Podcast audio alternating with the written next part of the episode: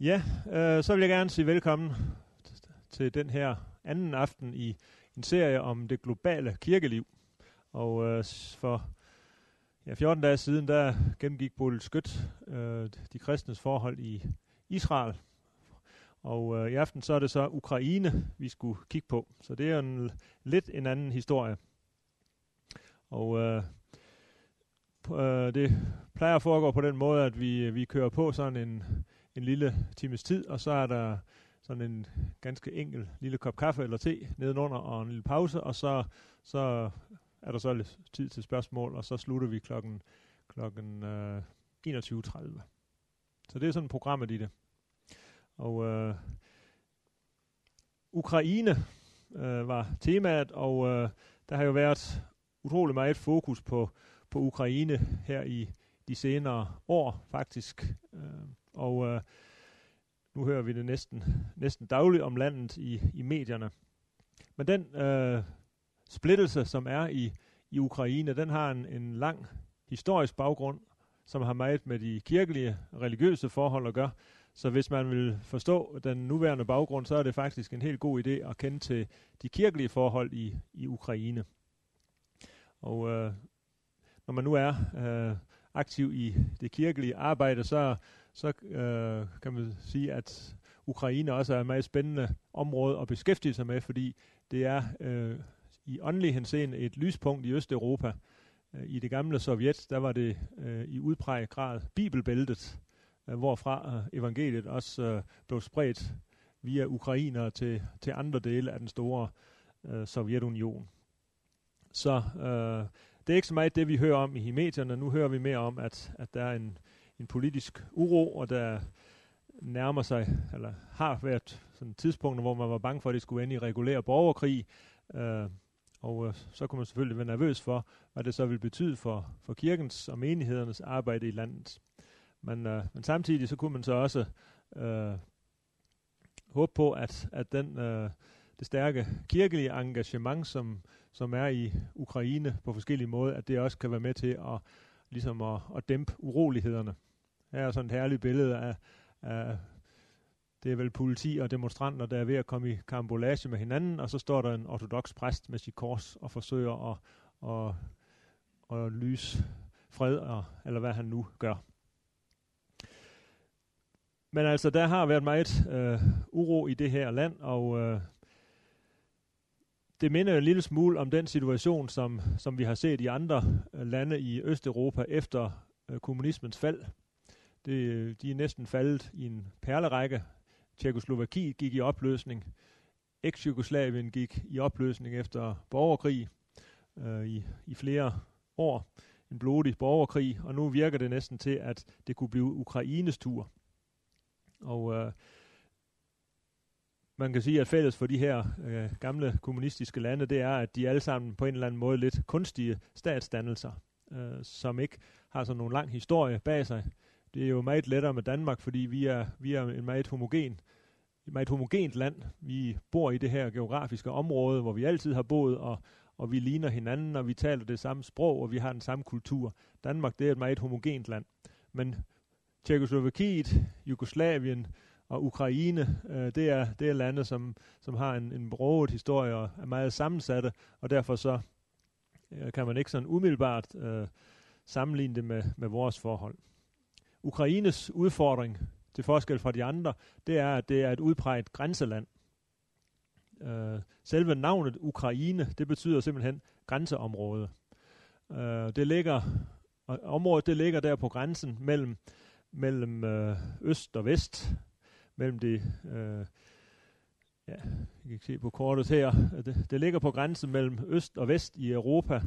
Øh, vest har vi Europa, øst har vi øh, Asien, syd har vi det muslimske Tyrkiet, mod nord har vi det kristne Rusland. Øh, der ligger grænselandet Ukraine. Og der er ikke så nogen helt særlige naturlige grænser for landet, øh, og derfor har, har grænsedragningen også varieret ganske voldsomt.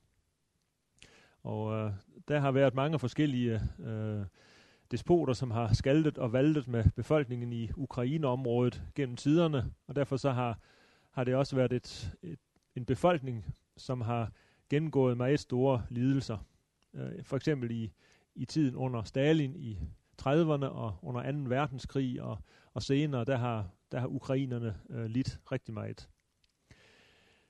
Det vi skal nu, øh, det er ligesom at prøve at, at gå tilbage i historien og så se på, øh, hvad det er for et, en historie, man har med sig, og, og hvad det så kan være med til at forklare øh, med hensyn til den, den nuværende øh, strid og splittelse. Ukraine betyder altså øh, grænseområde, og øh, der har historisk set været meget tætte bånd mellem Ukraine og Rusland.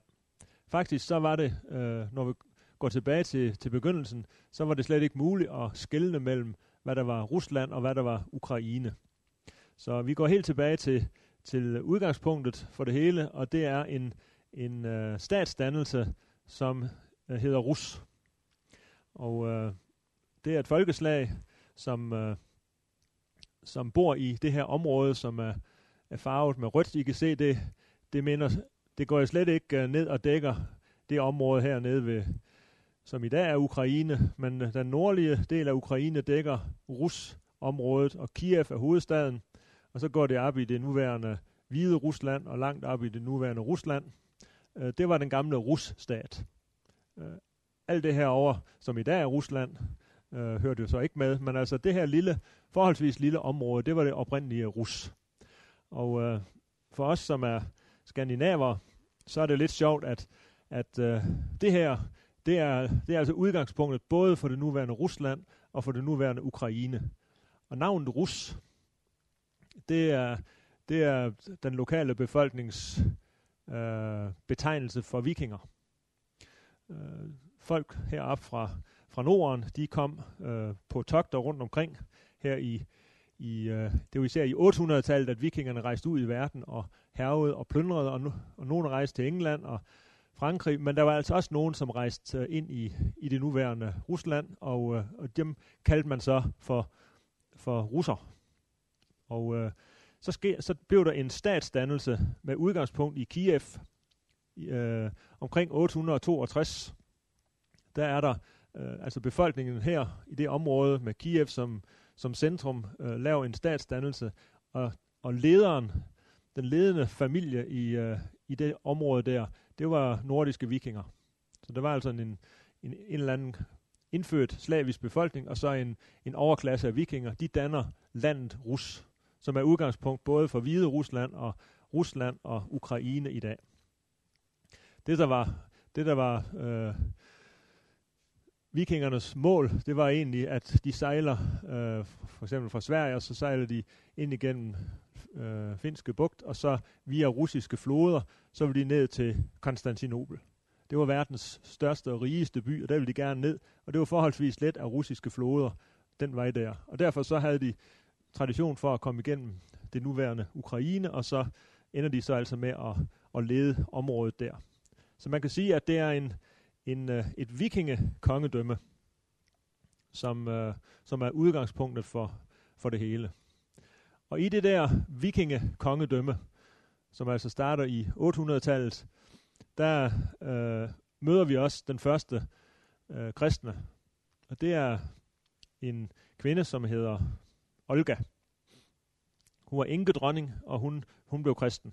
Hun lod sig døbe i 955, og så tog hun navnet Helene. Det var et kristent navn.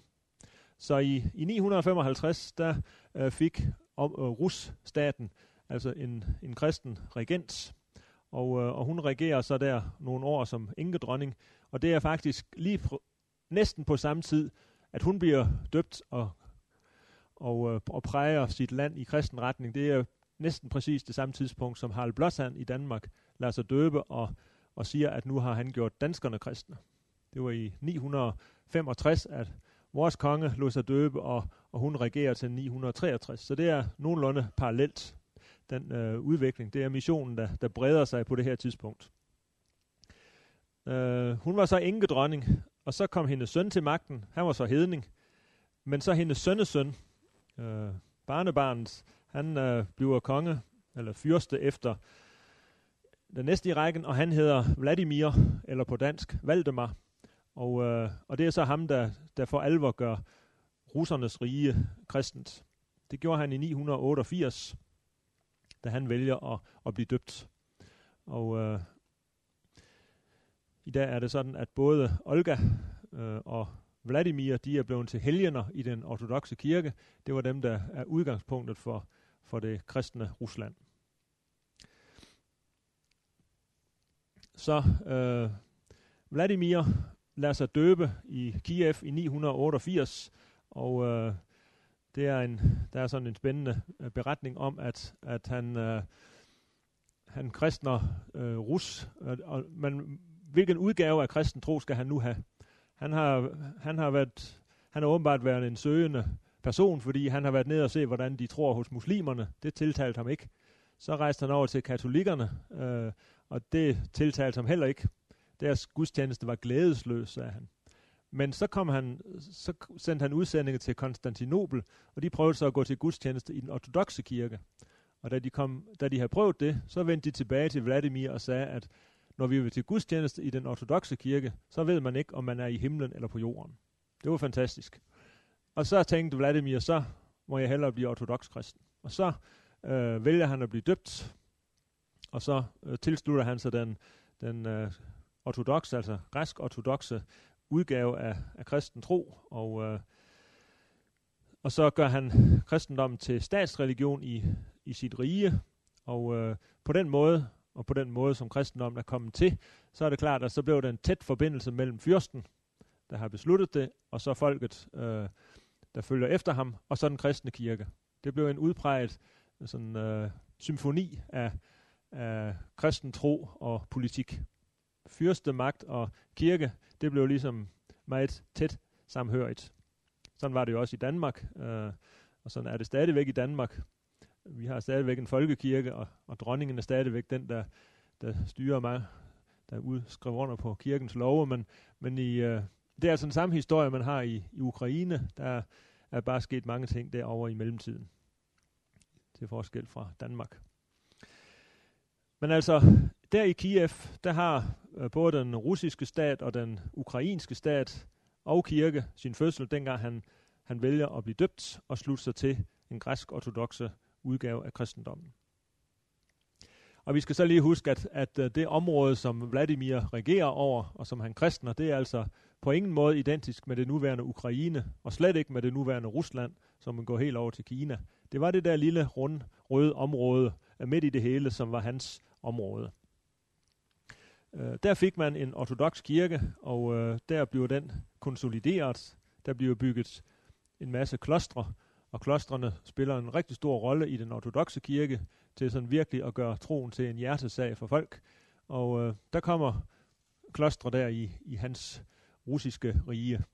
Og så slår kristen, den kristne kirke rod der, og øh, endnu den dag i dag, så øh, står den ortodoxe kirke øh, stærkt. Øh, det var ligesom det historiske udgangspunkt for det, for det ukrainske og russiske og hvide russiske folk, at man har den ortodoxe tro som sit grundlag. Og det har faktisk vist sig, at den, den tro den har været overordentlig øh, holdbar, også i de perioder, hvor, hvor den er blevet forfulgt. Så kom der mongoler fra øst og herver, og så øh, det overlever man, øh, i hvert fald mange, og de overlevede med troen i behold.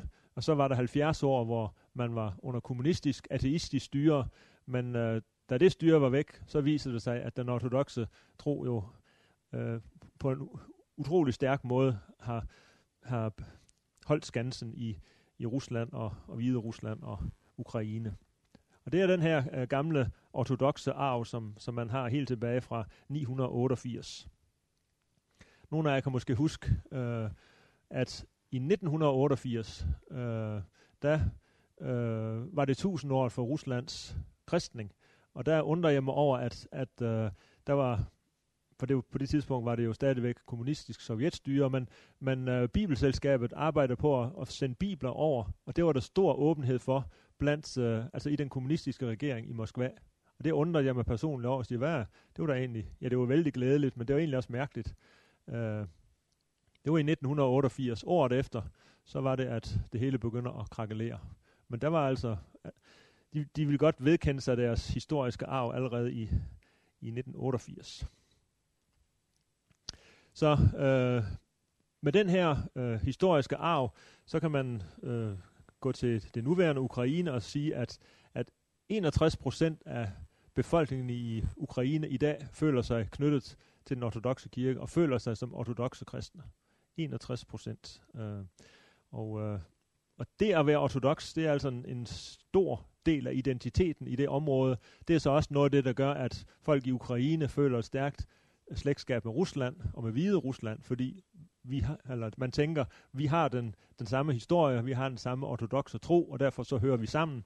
Det må ikke blive adskilt.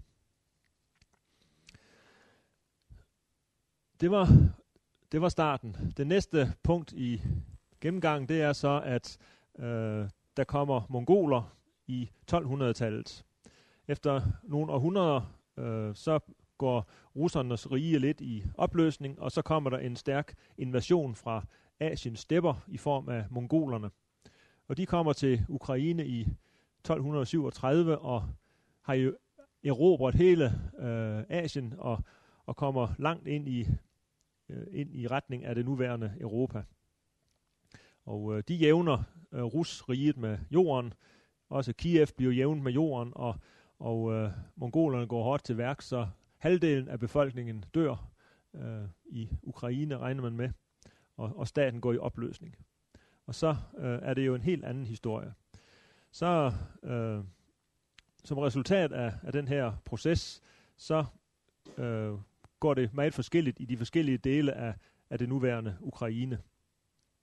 De vestligste dele, øh, der ligger tættest på Europa, de, øh, de kommer aldrig under mongolernes styre. De kommer øh, under, under Polen i stedet for.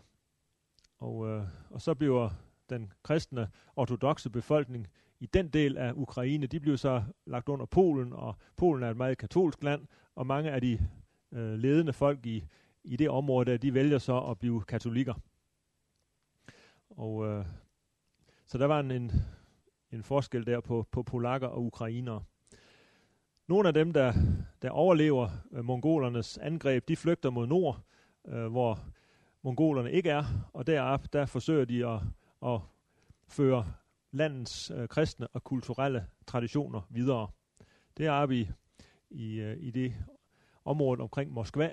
Øh, Moskva ligger noget længere mod nord, og øh, tidligere var Kiev hovedstaden, men så fordi man vil væk fra mongolerne, så flytter man op mod nord, og så bliver øh, den, en ny russisk stat, den bliver, den bliver ligesom centreret omkring Moskva.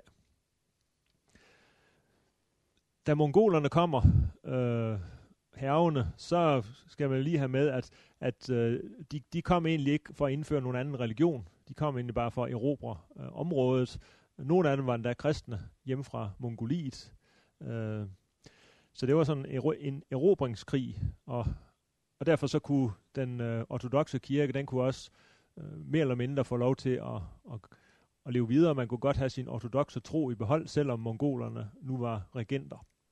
I hvert fald i starten, men så på et tidspunkt, så gik øh, mongolernes ledere over til islam, og så øh, gik det helt over gevind med deres, øh, med deres, er, med deres herven, og, og, øh, og det var nu ikke kun de kristne, det gik ud over rigtig mange andre. Så det var en, en, øh, så en meget øh, vanskelig tid her. Men altså alting har sin tid, og øh, også mongolernes styre øh, gik i opløsning på et tidspunkt, og så øh, kommer der et, et nyt kort, øh, hvor man kan se, at, at øh,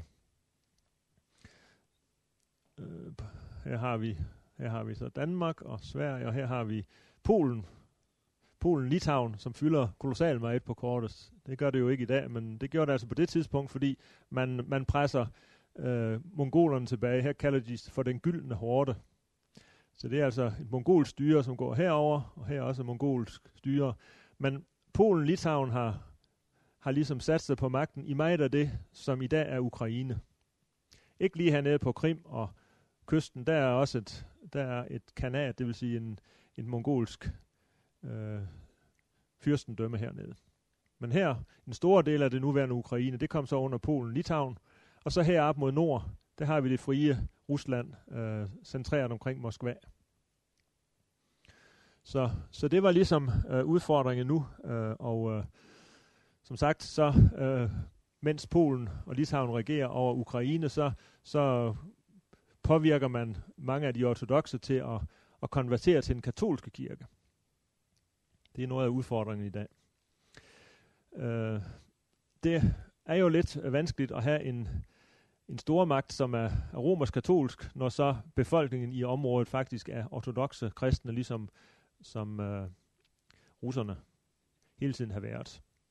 De gamle russiske og ortodoxe traditioner, øh, de er, dem prøver man så at bevare op i Moskva-området, og den, det der, det, det område her omkring Moskva, det, det starter som en lille, en lille område, men, men øh, det bliver større, og som tiden går, så er det det område, som vokser sig mægtigt stort og bliver til det, til det nuværende Rusland.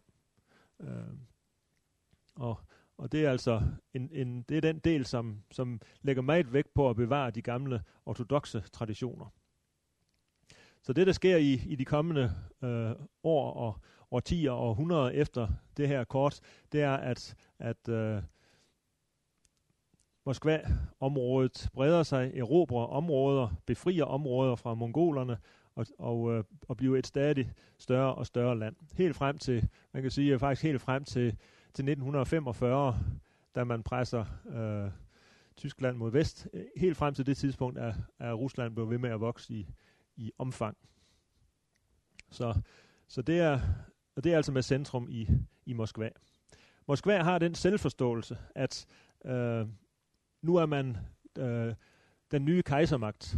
Der sker det præcis i 1453, at, at den gamle kristne kejsermagt hernede i, i øh, Konstantinopel, han bliver væltet, øh, afsat af, af de tyrkiske muslimer.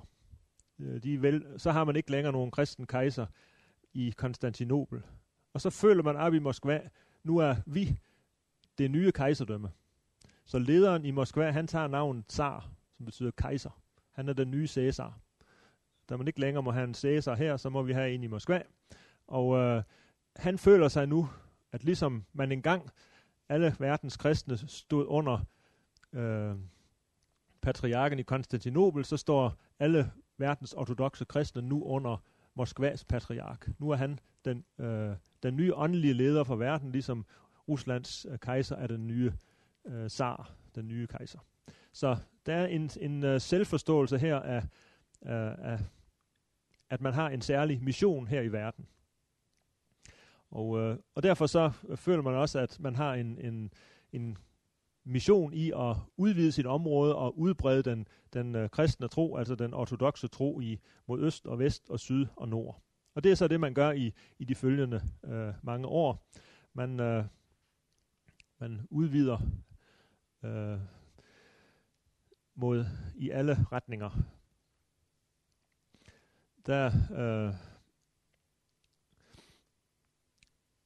hernede i øh, hernede i det centrale, den centrale del af øh, Polen, Litauen, der, der bor nogen, som hedder kosakker, og kosakkerne, de, de gør oprør mod deres polske katolske ledere, og så vil de gerne øh, befri sig selv fra det der katolske styre, og så lægge sig under Moskva.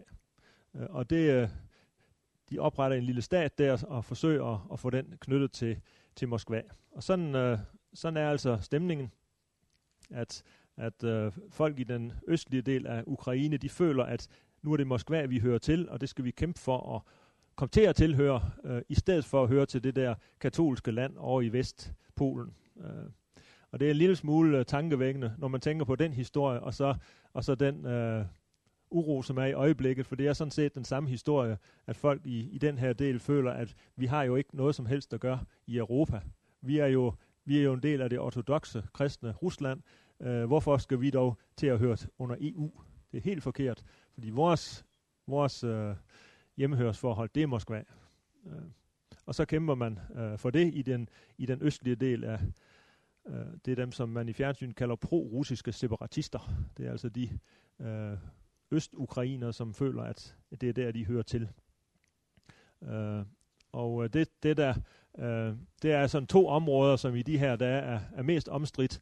Øh, der er altså dels Krim, det kommer jeg lidt tilbage til senere, men så altså det her område, det her, at, at man har hovedsædet for de pro-russiske separatister i Donetsk, øh, som er altså et område, som man, altså hvor der er øhm, enormt stærk øh, tilknytning til Rusland, og, som, og hvor der er nogen, der vil gå så vidt, så de vil løsrive det område, og så lægge det ind under Rusland.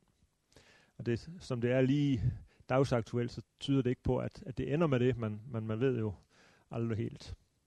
Øh, de her områder, som, som, øh, som altså på et tidspunkt selv øh, i 1600-tallet løsrev sig fra Polen og, og gerne vil hjem til, til Rusland, øh, der, der kaldte man så dengang for det nye Rusland. Og, og Putin, han kalder det stadigvæk for New Russia. Det her, øh, han, han kan, og det er sådan et, et russisk øh, udtryk for, for den del, det er det nye Rusland. Og det øh, kan de ikke lide at høre i, i Ukraine, fordi de synes jo, det er en del af Ukraine. Men for russere, der er det her det nye Rusland, for det er jo de, de, er jo de der, der på et tidspunkt godt nok for nogle århundreder siden, valgt at komme til at, at tilhøre Rusland. Så øh,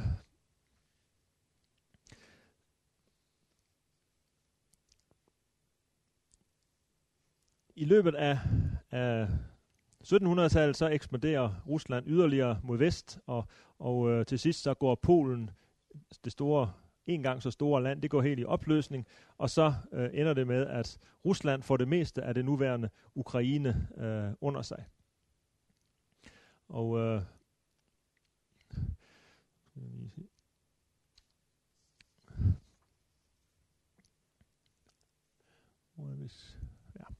ja. øh, en gang så var det Polen, men så udvider øh, Ruslands grænser sig mod vest, og så kommer man til at regere over den her befolkning. Øh, og, og der i, i den periode, hvor, hvor, man, øh, hvor mange ukrainer har været under polsk styre, der har man fået en mærkelig øh, blandingsreligion, som hedder græsk-katolsk. Og øh, det, det skal jeg lige forklare, hvad det vil sige at være græsk-katolsk. Øh, fordi oprindeligt, så var der jo øh, i den kristne kirke en fælles kristen kirke fra Spanien og helt over til Mellemøsten. Alle var, var et. Men så på et tidspunkt, lige så langsomt i oldkirkens tid, så blev der en vis forskel på kirken i vest og kirken i øst. I vest, der talte man latin, og i, græsk, der, eller i øst, der talte man græsk. Og så sprogligt var der en vis forskel. Og så udvikler der sig lidt forskellig liturgi. Øh, de gør tingene lidt anderledes i øst end i vest. Og i vest, der fik man en pave, som man skulle følge, og i øst, der havde man ikke nogen pave. Øh, og så, så de to halvdele af kirken vokser lidt fra hinanden. Så begynder man at tale om en romersk-katolsk kirke i vest, og en græsk-ortodox i øst. Og øh, omkring år 1000, så, så trækker man det sådan lidt skarpt op, og så øh, har de to halvdele ikke rigtig noget med hinanden at gøre.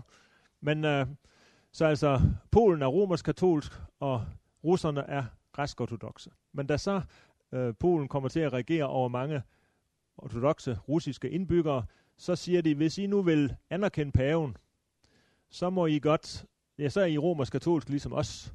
Til gengæld så må I godt blive ved med at bruge jeres egen russiske liturgi og sprog. Og så kan landet bedre hænge sammen.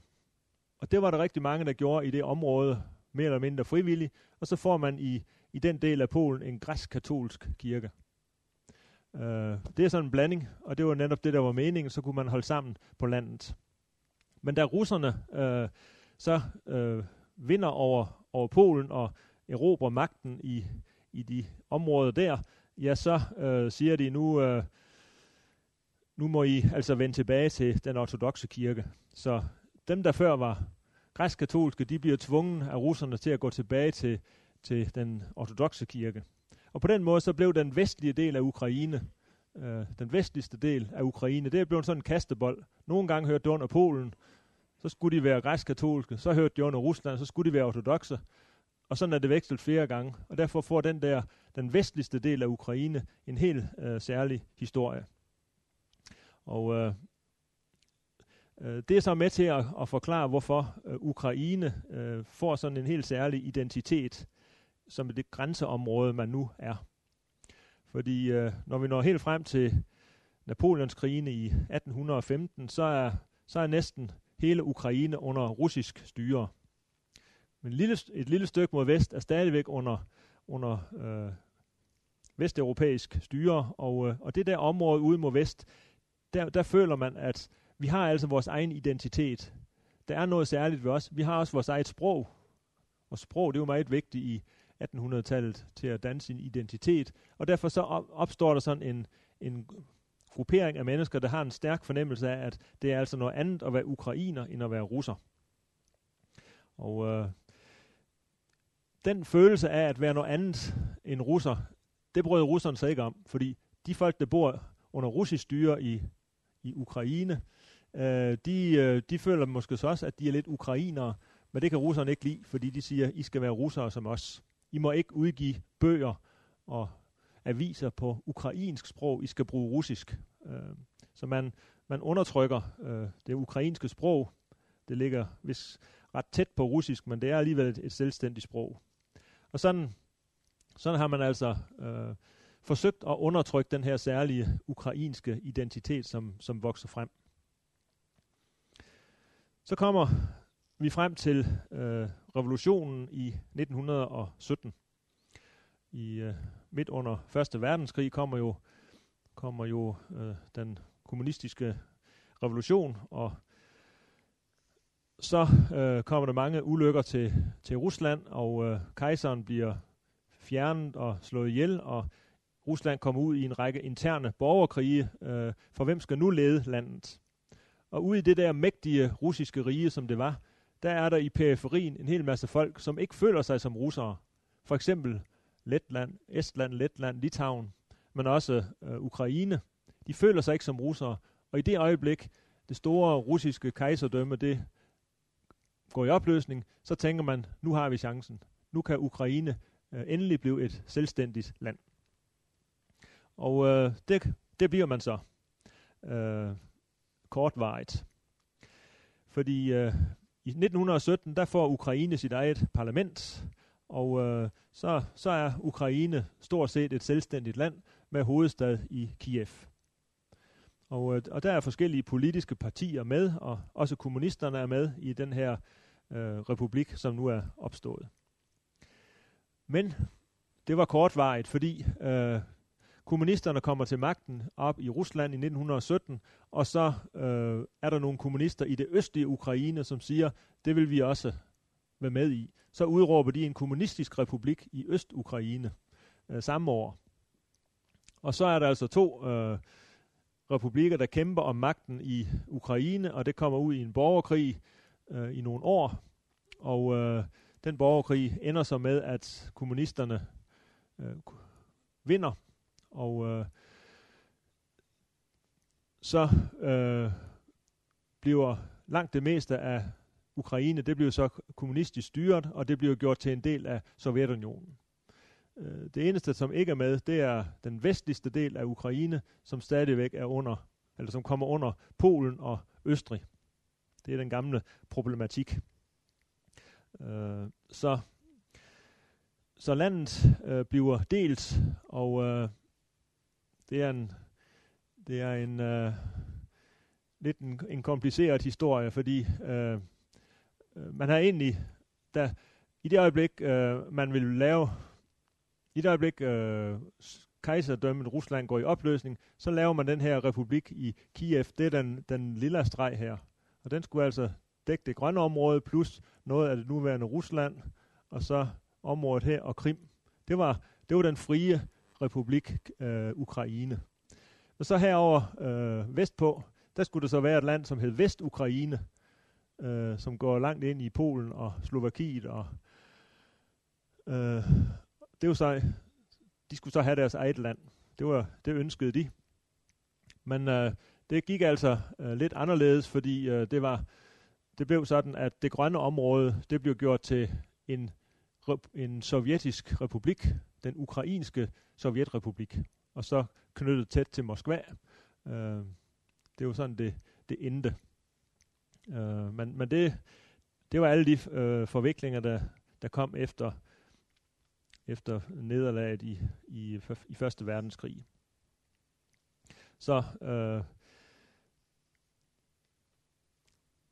Nå, tilbage til, til det med de kirkelige forhold, fordi øh, den her del, øh, den grønne del, kom altså, øh, slutresultatet blev, at det her, det var en kommunistisk sovjetrepublik, og her kom man under, under Lenin og senere Stalin, og, øh, og øh, de var ateister, og de bekæmper øh, den kristne kirke ret voldsomt. Især i, i 30'erne var der øh, voldsomme massakre på præster og, og kristne i det hele taget i, i hele Rusland, og ikke mindst i Ukraine. Så, så der var øh, utrolig mange som kristne, som led øh, martyrdøden her i, i Sovjetrepubliken Ukraine. Men den her del, som altså hørte under, øh, som ikke fik lov at blive selvstændig, men som kom til at høre under Polen og Østrig, øh, det, det var jo frie lande. Så her kunne man godt være kristen. Og her driver man så mission. Og, og øh, i de her områder, der øh, blomstrer de kristne øh, menigheder i, i mellemkrigstiden. Øh, der var vækkelser og, og øh, stor fremgang for, for menighedslivet. Det var sådan et, et bibelbælte her over i, i den del. Der var der frihed, og der kunne, der kunne evangeliet øh, forkyndes. Der var mange ulykker, i, øh, som Ukraine måtte igennem, udover det med, med forfølgelser, så øh, kørte Stalin jo en, en hård politik i det hele taget. Øh, landbrug blev tvangskollektiviseret. De øh, selvstændige landmænd, de blev flyttet. Øh, mange af dem, eller de fleste af dem, døde ved flytningen. Stor hungersnød, og, og der var flere millioner ukrainere, som, som døde der simpelthen af, af hungersnød i, i, øh, i mellemkrigstiden, fordi man skulle have landbruget kollektiviseret. Og man var, man var ligeglad med, med menneskeliv, og det var principperne, som var mest vigtige. Og Stalin han udrensede også med hård hånd alle, der stod ham i vejen. Så det var, øh, det var en hård periode, den her mellemkrigstid. Og øh, nu øh, så vi kortet der, hvordan øh, Sovjetrepubliken Ukraines grænser skulle gå, øh, og når og når man skulle øh, når man skulle fastlægge de her grænser, så gik man fuldstændig kynisk til værks, og så øh, så trak man stregerne, som det nu øh, passer ind i i øh, politikken, og man tog ikke øh, hensyn til, hvor folks øh, sympati sådan i øvrigt var. Øh, så øh, der var nogle øh, nogle regioner, øh, som var meget russiske, øh, herover mod øst. Det vidste man godt, at de var meget russisk orienteret, men man tænker, øh, der er mange arbejdere her, der er mange kommunister i de her russiske regioner. Hvis vi nu lægger dem til den ukrainske sovjetrepublik, så får vi flere kommunister ind i den del af vores sovjetsamfund, og så kan vi være med til at, at splitte befolkningen. Så derfor flytter vi nogle russiske øh, områder ind i Ukraine. Rent kynisk. Øh, øh, det betød ikke så meget set fra Moskvas synsvinkel, for de havde alligevel hånd i hanke med det hele, men, men altså de, de tænker, at det, det var en fordel at, at flytte grænsen lidt, så der kom nogle, nogle russere med, nogle flere russere og nogle flere arbejdere ind i, i den her ukrainske sovjetrepublik. Øh, så øh, man tænker også, at hernede i, i Ukraine, der er der jo den her stærke nationalistbevægelse. Folk, de er meget ukrainske. Men hvis vi lige lægger nogle russiske områder til, så kan det ligesom dem lidt op for den ukrainske nationalistbevægelse, hvis de også i Ukraine har nogen, som er ren russere. Så det er, det er en kynisk betragtning, og det er det, de lider under i dag, øh, kan man sige, fordi man har tillagt øh, Ukraine nogle områder, som egentlig i udgangspunktet er, er rent russiske. Så øh, kommunisterne har ikke ligesom forudset de, de problemer, som det kunne give, øh, og, men det er dem, man nu slås med. Så, øh, så kom vi frem til, øh, til 2. verdenskrig og til, til, øh, til grænserne. Øh, for da verdenskrigen brød ud i, i 1939, så, øh, så har den ukrainske befolkning jo mange års erfaring med øh, Stalins styre, det hårde styre fra Moskva, og så tænker man, nu har vi chancen, nu kan vi blive fri for Moskvas styre, nu kan vi få vores frihed igen. Så øh, folk i Ukraine, de satte deres lid til Hitlers tropper. og det var jo ikke så godt. Øh, så øh, man fik ikke den frihed, man havde håbet. Øh, til gengæld så var verdenskrigen ganske forfærdelig hård ved netop Ukraine. Øh, hver sjette ukrainer blev dræbt under krigen. Øh, I kan selv regne ud, hvor, hvad det ville have betydet i Danmark, hvis hver sjette dansker skulle være død under krigen. Øh, det er jo, ville jo have været en halv million eller sådan noget på det tidspunkt. Øh, så det var jo ganske forfærdeligt, hvad Ukraine led. Alle jøder blev dræbt. Øh, mange byer blev fuldstændig jævnt med jorden. Men Sovjet som helhed øh, blev jo en af 2. verdenskrigs sejrherrer, og som en, øh, som en følge af sejren, så udvider Sovjet igen sit territorium. Øh, og det, det blev så i praksis Ukraine, Sovjetrepubliken Ukraine, som, som blev større. Øh, man, kan, man kan se det på det her kort, øh, hvordan, øh, hvordan Ukraine er vokset og vokset. Øh, her var det oprindeligt dem, som valgte at de vil gerne være Ukraine, og så kommer så er Saren, der, der lægger området til. Så i 1900 og, og øh, fra 39 til 45, så får man så den her del, som øh, tidligere hørte under Polen og Østrig, det lægger man så til Ukraine, det grønne område her. Det her, det var det område, som jeg nævnte før, hvor, hvor Lenin tænker, vi, vi må have nogle russere lagt til Ukraine, så vi kan få lidt mere balance i tingene. Det er jo det blå område.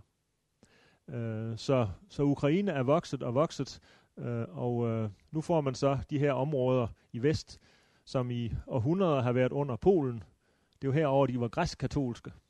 Øh, og, øh, og hvor der var mange kristne menigheder, specielt mange kristne menigheder i det her område. Men nu blev det, nu blev det så lagt til øh, Ukraine og dermed ind under Sovjetunionen. Så øh, man får lidt område hist og herfra og, og bliver stadig større. Og så øh,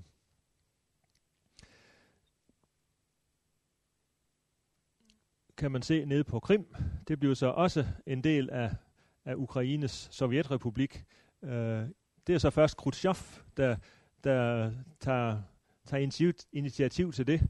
Indtil 54, der hørte øh, halvøen Krim til, til Rusland til den russiske sovjetrepublik. Men af en eller anden grund, som jeg ikke ved, så har Khrushchev altså bestemt, at nu skal det flyttes fra den russiske til den ukrainske sovjetrepublik. Det var der nok ikke ret mange i Danmark, der opdagede i 1954. Øh, til gengæld så var der rigtig mange, der opdagede det, da befolkningen på Krim for ikke ret lang tid siden lavede en afstemning og valgte at komme tilbage til Rusland. Øh, men det var egentlig bare sådan en, en skrivebordsmanøvre, som Khrushchev øh, tog i 54, og så siger han, nu skal, nu skal halvøen Krim være en del af, af Ukraines sovjetrepublik. Så øh, det, var, det var Ukraine. Øh, men i, i tiden efter 45, der øh, er hele Ukraine jo stadigvæk så underlagt øh, styret fra, fra Moskva, og det er ikke lovligt at bruge det ukrainske sprog økonomien bliver styret fra Moskva, og hvis folk er ukrainske nationalister, så bliver de holdt nede med, med hård hånd. Men nogle af dem, der, der først øh, begynder at, ligesom at markere en opposition til, til øh, det kommunistiske styre i Moskva, det er de græsk-katolske herover i, i vest, øh, som, som altså hele tiden har, har følt, at vi er, vi er noget særligt ukrainsk til forskel fra, fra Moskva. Det er jo egentlig her, det begynder sådan at, at spire en, en opposition frem. Man havde øh, helt fra Stalin lade det der område under Ukraine og dermed under Sovjet, så har han med hård hånd forsøgt at underkue den græsk-katolske kirke. Øh, de, øh, de måtte ikke have lov til at, at være græsk-katolske. Øh, hvis de skulle være kristne, så skulle de i hvert fald være ortodoxe, ligesom i Rusland. Så det var forbudt at være græsk-katolsk. Men, men befolkningen, øh, eller mange i befolkningen, de ville være græsk-katolske, så de laver en undergrundskirke øh, og fortsætter under jorden med deres øh, gudstjenester. Og øh, der er ingen steder i verden, hvor der var så mange græsk-katolske som netop i, i den del af, af Ukraine. 5 millioner øh, var der vist. Så, øh, og folk her i, altså da, da man nærmer sig øh, kommunismens fald i, i 89, så øh, kunne folk her i, i den her del af Ukraine, de kunne jo lige kigge over grænsen til Polen. Derop der begynder øh, havnearbejderne at, at lave oprør mod kommunismen. Hva, øh, hvad nu han hedder? Øh, ja, Lech Valenza, han starter sit oprør her. Det er ikke ret langt fra Ukraine, og, og, de var, og han var romersk katolsk, og hernede var man græsk katolsk. Så man, man ser op til, til Polen og ser, jamen det kan faktisk lade sig gøre at begynde at lave modstand mod kommunismen. Og det, den der oprørstendens, den breder sig i, i, øh, i den vestlige del, og, og, hvor man har en markeret modstand mod undertrykkelse fra, fra Sovjet. Så øh, der var, der var en, en klar oppositionskurs derover mod vest øh, helt fra starten af. Og øh, efter 1990 eller 91, da Ukraine bliver selvstændig, så, så genopstår den græsk-katolske kirke, øh, træder op af jorden igen, øh, og ikke længere en undergrundskirke, og så øh, har man der en, et samlingspunkt i, i sin græsk-katolske kirke. Øh, dengang, øh, som nævnt, så var der mange øh, evangeliske kristne også i området her, og da de så i 1945 kommer under Stalins styre, så bliver de forfulgt ligesom andre steder i Sovjet. Indtil krigen havde de levet i frihed, men efter 45 så blev de også undertrykt der. Men, øh, men det øh, lykkedes nu ikke at undertrykke dem, og, og der var et, et stærkt øh, menighedsliv der, som, som så fortsætter med at vokse, og som også øh, kan, kan brede sig. Fordi øh, det kunne jo ske, hvis, hvis øh, Stalin ville nogle af de kristne ledere til livs i det her område, så blev de måske tvangsflyttet til Kazakhstan eller et eller andet sted dybt inde i Centralasien. Så var man af med dem her. Men det betød så også, at, at mange af dem tog evangeliet med til fangelejre og, og andre steder, hvor de nu opholdt sig i, i hele det store Sovjetområde, sådan at, at de på den måde ligesom fik evangeliet spredt. Det var ikke lige det, der var Stalins tanke, men, øh, men indirekte så, så kom det til at virke øh, på den måde. Det her, der er flere eksempler i, i kirkens historie på, at, at når onde øh, magthavere vil gøre et eller andet for at komme kirken til livs, så, så virker det mod sin hensigt. Øh, og sådan var det altså også i, i øh, med de fordrevne ukrainske kristne efter, efter 91. Ukraine blev selvstændigt og øh, i 91, og øh, kommunistpartiet blev forbudt, og, øh, og så er man lige pludselig i den situation, at nu er man et, et europæisk land som andre. Man er faktisk et meget stort europæisk land, kæmpestort land, øh, i kraft af de ting, som var blevet lagt til Ukraine øh, igennem tiden. Og, øh, men man er også et meget sammensat land, og man er dybt spaltet mellem en østlig og vestlig del. Og det har så vist sig lige siden ved alle valghandlinger, at der er kolossal forskel på, hvordan man stemmer i den østlige, russisk orienterede del af Ukraine, og så den vestlige øh, del af Ukraine, som er orienteret mod Vesteuropa og EU og, og måske den katolske kirke. Andre steder, øh, som sagt, øh, efter murens fald, så gik landene i opløsning. Tjekoslovakiet faldt stille fra hinanden. Øh, Eks-Jugoslavien eksploderer i en borgerkrig, øh, og, øh, og nu er det så øh, Ukraine, vi, vi hører så meget om. Det hører så med til, til øh, den nuværende krise, at Ukraine har oplevet et stort økonomisk tilbageslag. Øh, 70 procent tilbagegang var der fra 1990 til 2000. Så det var en drastisk, et drastisk fald i, i indtægterne øh, de første år som et selvstændigt øh, land. Og man kom sent i gang med at privatisere landbruget igen, og der var ikke noget socialt sikkerhedsnet. Øh, folk var i mange tilfælde lud fattige, og øh, folketallet det falder hele tiden. Så der er mange øh, også sociale problemer at slås med i, i det frie Ukraine. Og så er det, det den, de nationale udfordringer, fordi øh, da Ukraine pludselig er et selvstændigt land, så er der en hel masse, der føler sig som russere, og hele tiden har været russere, der lige pludselig siger, at nu, nu er vi borgere i et, et land, et frit land, Ukraine, som vi aldrig har ønsket at, at uh, høre til. det havde ikke betydet noget at være russer i Ukraine, så længe man alle sammen hørte sammen i Sovjetunionen. Men der ikke længere er nogen union, så bor man ikke længere i sit hjemland Rusland, øh, når man nu bor i Ukraine. Øh, og så, øh, så er det, at, at uroen opstår. Øh, nu er Ukraine et, et selvstændigt land, og, og nogle ukrainer, de kommer hjem fra Kazakhstan, og hvor de har, har boet før og, og etableret sig i, i hjemlandet. Men der er en stor befolkningsgruppe, som er, er russisk orienteret, og, og som har stærk modvilje mod det her nye land.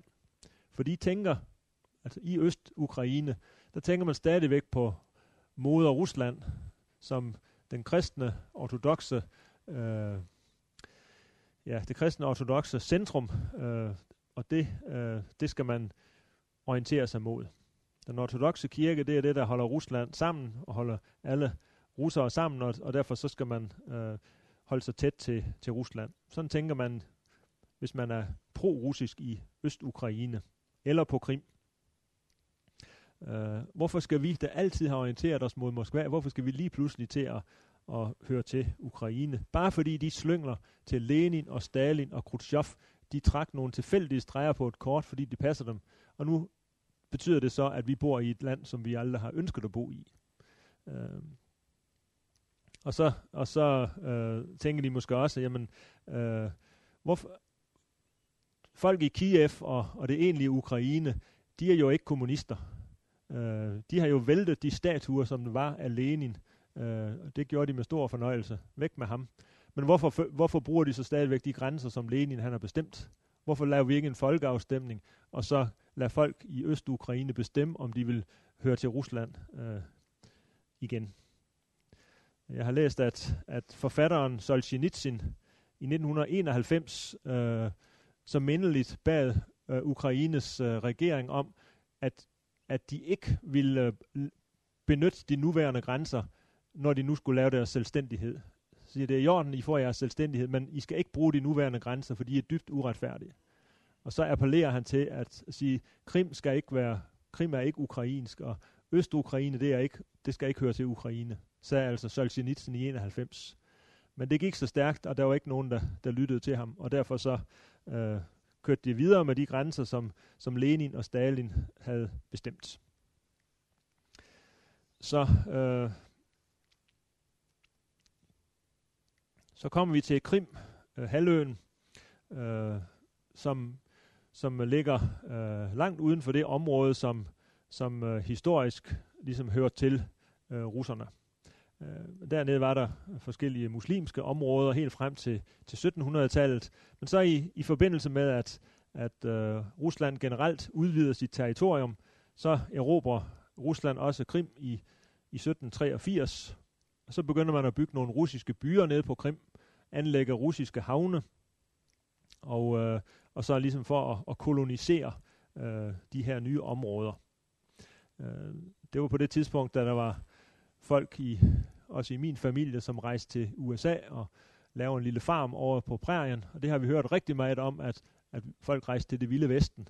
Men der var faktisk også øh, folk, der rejste til det vilde østen, til Krim og, og Ukraineområdet og, og dyrker jord op og, og koloniserer, øh, fordi det, det var russerne interesseret i at få, få folk øh, ind der.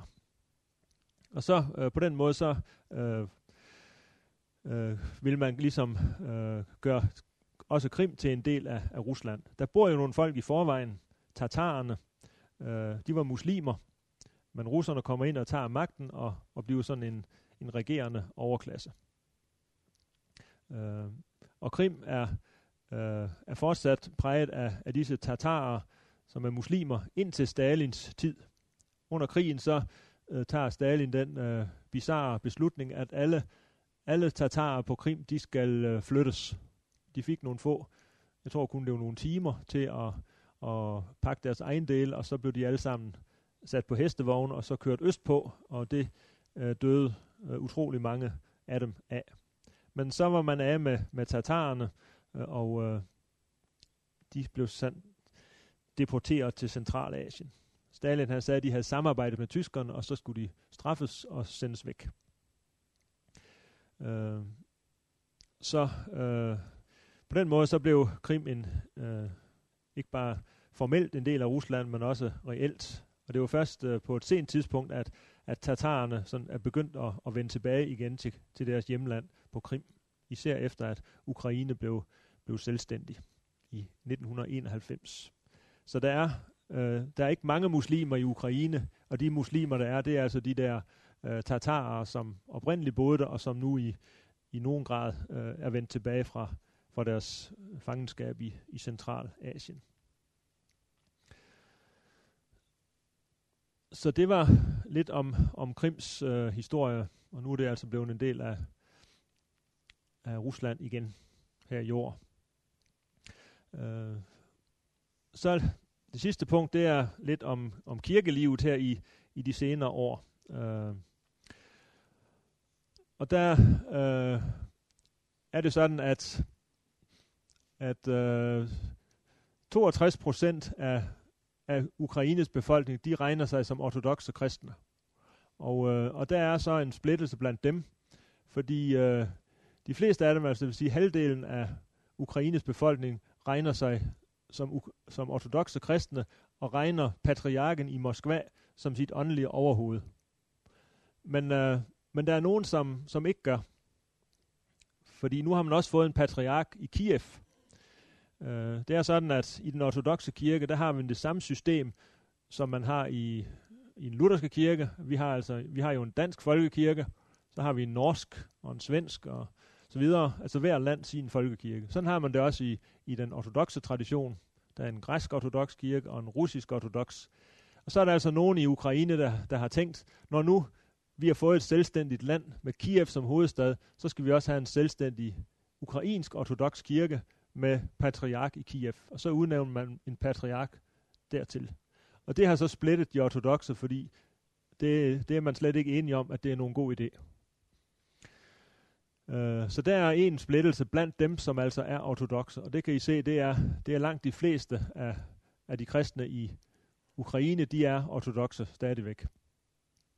Så er der øh, 10 procent, som er græsk-katolske, og det er dem, der bor helt ude mod vest, øh, og, øh, og der, øh, det har hele tiden været den kastebold. øh, hvad er vi egentlig? Er vi katolikker eller er ortodoxe? Og da, man har jo ligesom i Danmark en... øh, en sovnekirke. Der står den her fine sovnekirke. Hvem har egentlig ret til at bruge den? Er det de katolske præster, eller er det de ortodoxe præster? Det har man haft en masse skænderier om, hver gang magten har skiftet. Så der er spændinger der mellem de to grupper. Øh, og så er der derudover et blomstrende evangelisk menighedsliv. Nu ikke bare i den vestlige del af Ukraine, hvor det tidligere var, men nu har det egentlig bredt sig til hele landet. Øh, for fra øst til vest. Øh, og, øh, og det er sådan øh, en ret øh, enestående historie for, for øh, Østeuropa, at altså, der er ikke ret mange andre eksempler på, på at, at øh, de evangeliske kirker blomstrer, øh, som tilfældet nu er i, i øh, netop i Ukraine. Så øh, det tror jeg lige, jeg vil øh, vente med at følge op på, fordi nu tror jeg, I trænger til en kop kaffe og en lille pause. Så lad os øh, holde en pause på sådan cirka 20 minutter, og så, så øh, tager vi lige det sidste med, og så skal vi prøve at, at så snakke lidt om tingene her.